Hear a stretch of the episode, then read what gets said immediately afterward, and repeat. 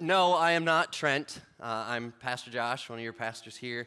Unfortunately, uh, Trent and uh, his family have come down with a stomach bug. Um, so, like 4 a.m. this morning, my phone buzzed, and I knew right away Trent's not doing well. So, uh, just glad to be with you this morning. Uh, I was supposed to be here last week, so maybe this is payback.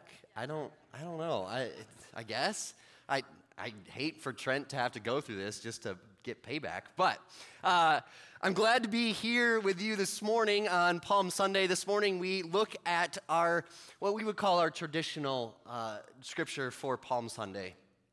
But as we look at it, uh, Pastor Chris kind of alluded it to a little bit, and, and it's the question that we have to ask um, when reading through this, and the question that Jesus is wrestling with as he's entering in.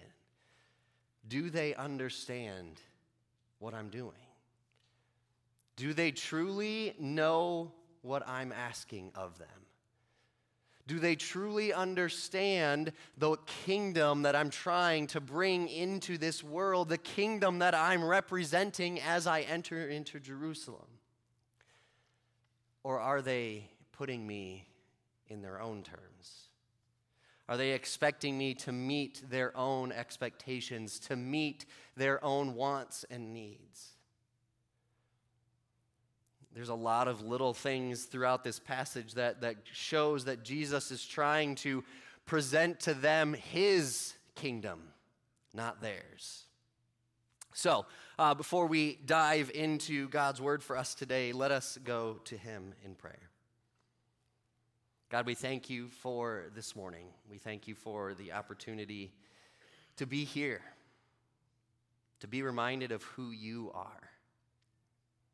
God, we come to you carrying much with us from this past week. We have expectations of how you should meet us, but God, you are God and we are not. What you have for us is for our benefit.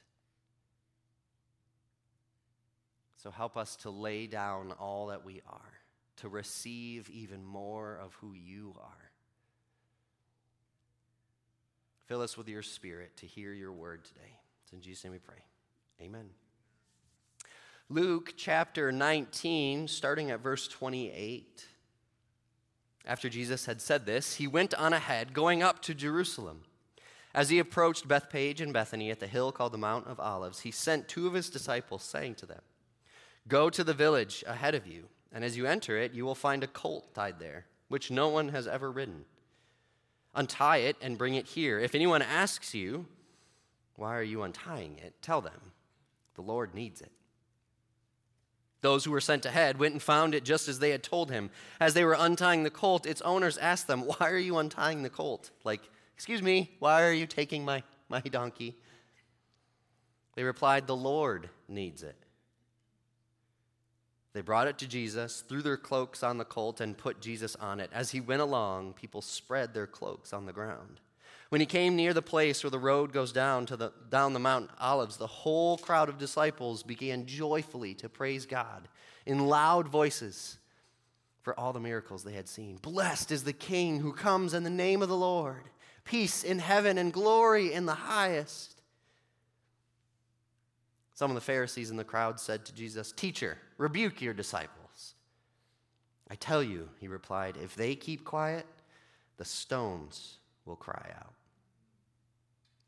We're going to pause there because there's a lot of little things in here that are important to understand that Jesus is doing to present himself as the Prince of Peace.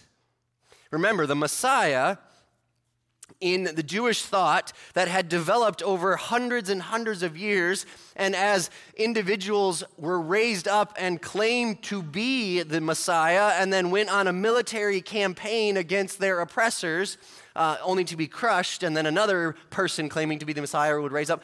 Uh, over this time, the majority thought uh, in the Israel, Israelite culture at the time was that the Messiah would come as a conquering king. The Messiah would come to restore the political kingdom of Israel. The Messiah would come with military might to overthrow the oppressors of God's people, Israel, and restore the throne of David once again. And so Jesus, all along throughout the Gospels, has been trying to show that he is the Messiah, but not in the way you think. I have come to conquer, but conquer sin, not people.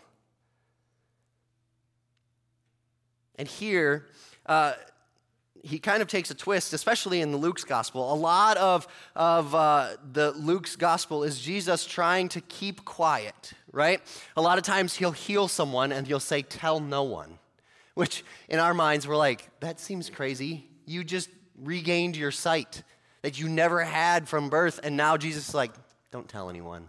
Just shh, be quiet right? Over and over again because Jesus is saying it's not time yet. It's not time for, for everyone to start to understand or to make assumptions of who I am. It's not time yet. Give me time to explain who I am, to reveal who I am to the people. But here, and in chapters previous as well, but especially here, he is not turning away from the claims of being the Lord, the Messiah, the King of kings. He claims the title Lord himself, right? When he tells the two that went ahead to go ahead and find the colt uh, he says, if anyone asks you, he doesn't say, tell them that Jesus needs it. He says, tell them that the Lord needs it. The Lord there being a very loaded term, right? The, the king, the, the one to rule over. People understood what that term meant, which means Jesus is claiming that term for himself. He's not turning away from the baggage that comes with that term. The Lord needs it. Not only that, but he's, he's, he's entering into Jerusalem as a king would enter. He's making a big spectacle out of his entrance into Jerusalem. He's not afraid of the crowds recognizing him and praising him for who he is at this moment. He, he wants them to. He's riding into Jerusalem as if he is a king riding into a city to claim it. A king would ride through a city in a procession of celebration, often to celebrate the conquering of a nation, to celebrate victory, to celebrate uh, uh, the, the remembrance of a victory. He would ride into a city to declare his kingship. But there is a little bit of a difference. Because Jesus is claiming that he is the King of Kings, but he is claiming that he's a different king. He's claiming that he's a Lord that is different. He's not riding in on a horse. Horses, for us, they're like animals that we raise on a farm, and maybe we use them for barrel riding or roping or, or 4 H or something like that. But horses in this day and age, and in the, the thousands of years leading up to it, were war machines. They're like mini tanks. Because without horses, the only mode of transport is connected to your body, right here, your feet. So horses allowed large numbers of people to move faster, to maneuver quicker on the battlefield. Horses were war machines in this day and age. So, for a king to enter into a city with a huge procession of ahead of him and behind him, riding a horse, was a show of military might and conquering. It was a symbol of his mighty military power and his ability to conquer and overthrow any kingdom in his path. But Jesus didn't ride in on a horse. Jesus did not ride in on a war machine. Jesus rode in on a little donkey. A little donkey. A symbol of peace. A symbol that is meant to, to, to, show that this king does not come with military might and power, but this king comes with a message of peace and prosperity and goodness, a message of blessing.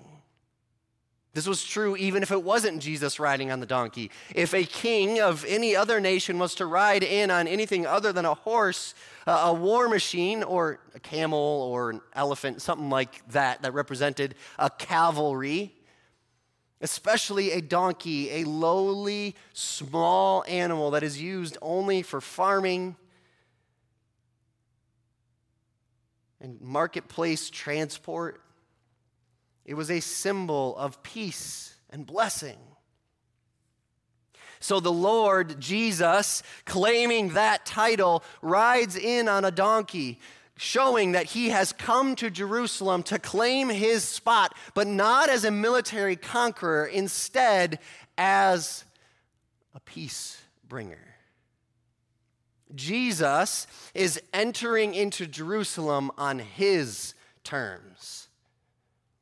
He's defining what it means for him to come as the King of Kings, what it means for him to come and conquer, what it means for him to come and take his rightful place on the throne. And it's not as a military conqueror, it's not as the expectations of the people, it's on his terms.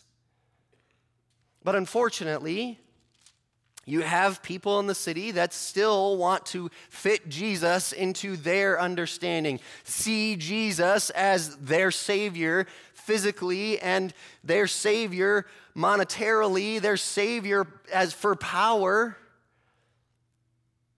The disciples, blessed is the King who comes in the name of the Lord. Peace in heaven and glory in the highest. Hosanna, Hosanna.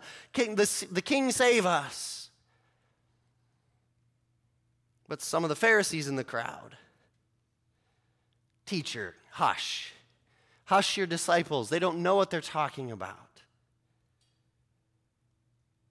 And then you get this, this picture of Jesus right? There's, there's fanfare going on all around him. He is entering in as the rightful king, the rightful heir to David's throne, the, the king of kings, the bringer of peace for all humanity, riding into Jerusalem, going into the place where he will once and for all claim that title and that peace for everyone. It's a beautiful, wonderful scene of great fanfare as everyone's excited that the Messiah is here. But verse 41 as he approached Jerusalem and saw the city, he wept over it.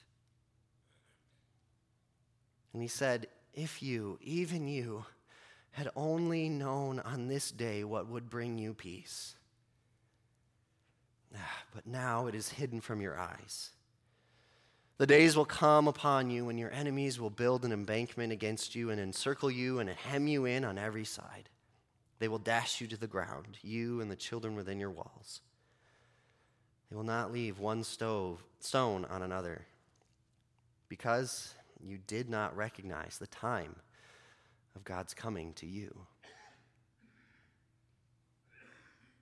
This is a part that I think we often miss in our, our telling of the triumphal entry. This is a huge part of what Jesus is representing as he rides in on the donkey. Here is the message that Jesus is trying to say to his disciples, to the city of Jerusalem, the people in the city that are turning to him, that are excited he's arriving. He's weeping over them. Why? Because if you had only known on this day what would bring you peace. But you did not recognize the time of God's coming. Zechariah 9, which Chris read, really is the, the, the prophecy that Jesus is fulfilling here. And it says, Rejoice greatly, O daughter of Zion. Shout, daughter of Jerusalem. See, your king comes to you, righteous and having salvation gentle and riding on a donkey, on a colt, the foal of a donkey. If we read just that, you go, sweet. Yes, Jesus is coming to bring the people of Israel salvation. He's coming to bring victory over our oppressors. He's coming to restore us to might and power and glory in all of the world. But verse 10 is key to this as well. And it's the part that many in Jerusalem and many uh, in Jesus' time would have missed. For God says in verse 10 of Zechariah 9, I will take away the chariots from Ephraim and the war horses from Jerusalem, and the battle bow will be broken. He, the king, will proclaim peace to the nations. His rule will extend from sea to sea and the river to the ends of the earth. Jesus is claiming to fulfill this prophecy, which is a prophecy of the king returning to bring salvation, but not through military might, but a king who brings peace. The chariots of Ephraim, the war horses of Jerusalem, the bow of the, bat- the battle bow is broken. They're gone. There is no military victory with this king. Instead, peace to the nations. Salvation comes in Jesus Christ, but it's a peace. A peace that many in Jerusalem miss. And it causes Jesus to weep. It causes Jesus to weep because people see Jesus and desire for him to fit the mold in their eyes, to fit their terms. They see Jesus and they see an opportunity to regain power. They see Jesus and they see an opportunity to regain wealth. They see Jesus to regain security. They see Jesus as an opportunity to regain status. And only that. And Jesus is saying, You're missing, you're missing it because the Jerusalem people, uh, because of Israel's people, because of the people that are seeing Jesus right now, are so focused on their physical gain, on their earthly gain, that uh, they're missing Jesus. Because they're so focused on it, it will lead them to their destruction. Their desire for one thing and one thing only, their earthly security and comfort will lead them to their destruction. What Jesus is saying is if you had only known on this day what would bring you true peace, that I have come to bring you true peace, and that true peace does not come through the conquering of others around you, through the conquering uh, and squishing down of others around you so that you can be raised to a place of power. True peace only comes through me. Through finding salvation in Jesus Christ, from realizing that you are secure in the Father by coming through me. Jesus here is predicting the fall of Jerusalem, which would happen not long after Jesus' death. Because the people of Israel, the people of Jerusalem, were so sick of being oppressed by the Romans that they would rise up. They desired that which Jesus didn't offer them in their eyes. They desired peace and comfort and instead of accepting Jesus' terms of peace and comfort, they sought their own, and it led to their destruction.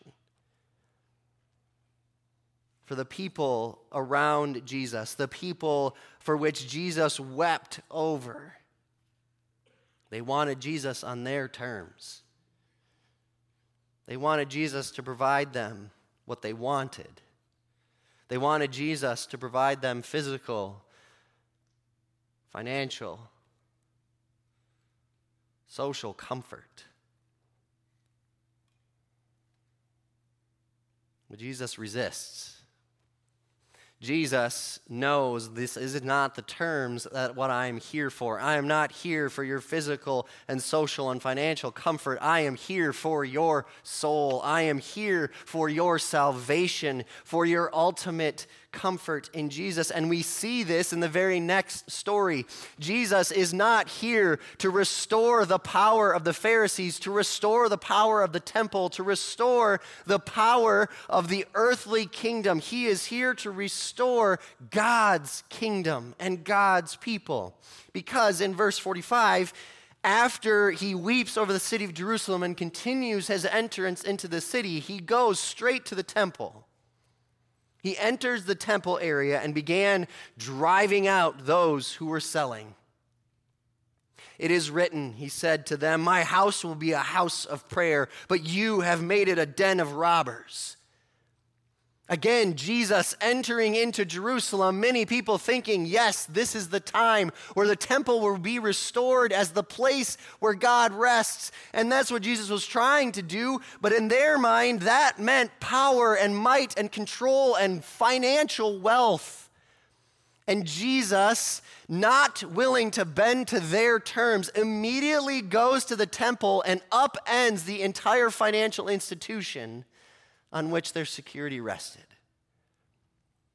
Because it's not about their terms, it's about what Jesus has come to do on this day. To declare, I am the Lord, and I am here to bring peace to all nations. I am here to bring my kingdom my salvation. I am here on my terms.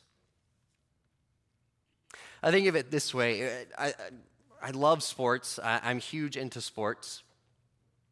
And uh, one of the things when it comes to like a sports team is if the head coach is fired and a new coach comes in, that new coach, yes, will take time to learn the players in his team. That new coach will take time to learn the players and the, the, the managers and the assistant coaches on her team. Uh, the coach will take time to learn the culture. But ultimately, if it's going to be successful according to that coach, it's going to be done on their terms. If a coach comes in and says, you know what? What do you guys want? And bends to every single want and need of every single person within the organization, that coach isn't going to be there that long. Bending to the, the will, bending to the, the, the, the needs and the wants and the desires of every single person doesn't really get the organization moving forward in a healthy direction. Instead, the coach has to come in and say, No, these are the terms. These, this is the agreement we signed up for. This is what we are going to do, and this is who we are. That is what's going to move us forward. Here, Jesus is entering into Jerusalem saying, This is who I am. I am the one. I am the king. I am the Lord. I am the one to bring salvation. But it's not on your terms, it's on mine. And here's how we're going to do it we are going to lay down our lives, even in the face of an enemy, especially in the face of an enemy. Victory does not come through our military might. Victory, strangely enough, as we'll talk about next week, comes through death. I'm not here to bend to your, your wants for financial security, to social, uh, to social status, to the physical needs of, of, of being the best. I'm here to bring salvation to bring the upside down kingdom into this world, to make my kingdom the normal. These are the terms. This is who I am. Take it or leave it. And that's the message for us today, too. These are the terms. Jesus is not here to make you comfortable. Jesus is not here to make you wealthy. Jesus is not here to secure your power and your might over your neighbor, your stranger, or anyone. Jesus is here for you to be in relationship. Jesus is here to grant you the peace of God's kingdom. And it doesn't come through conquering, it doesn't come through military might. Jesus' terms lay down your life. Lay down your life so that I may claim you as my own, so that you may have my life. And even if that leads to your death, so be it, because you are mine.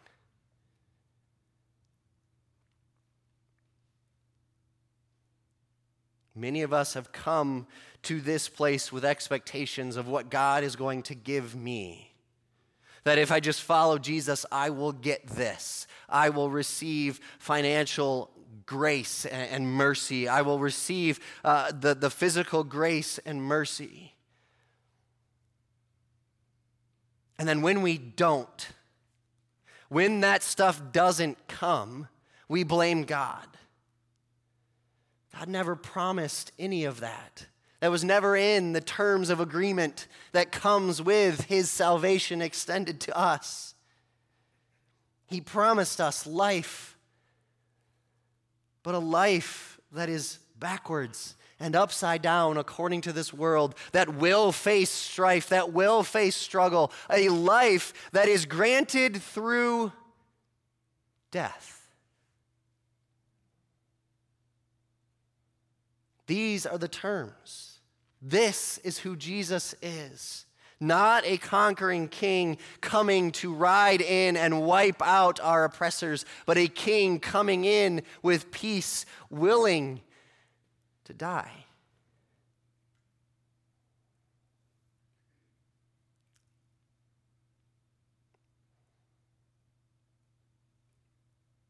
It's a tough message.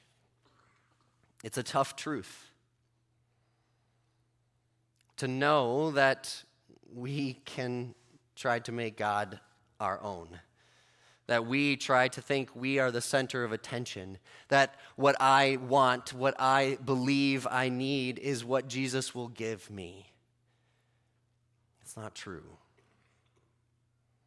But what he has given us is far greater than what we could ever imagine.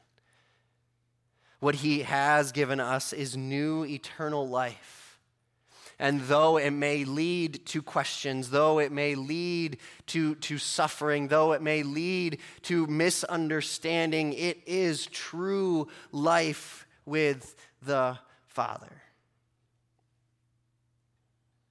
So blessed is the King who comes in the name of the Lord, the King who brings peace in heaven and glory in the highest, and here on earth as well. Let us pray. God, we thank you for this day. We thank you for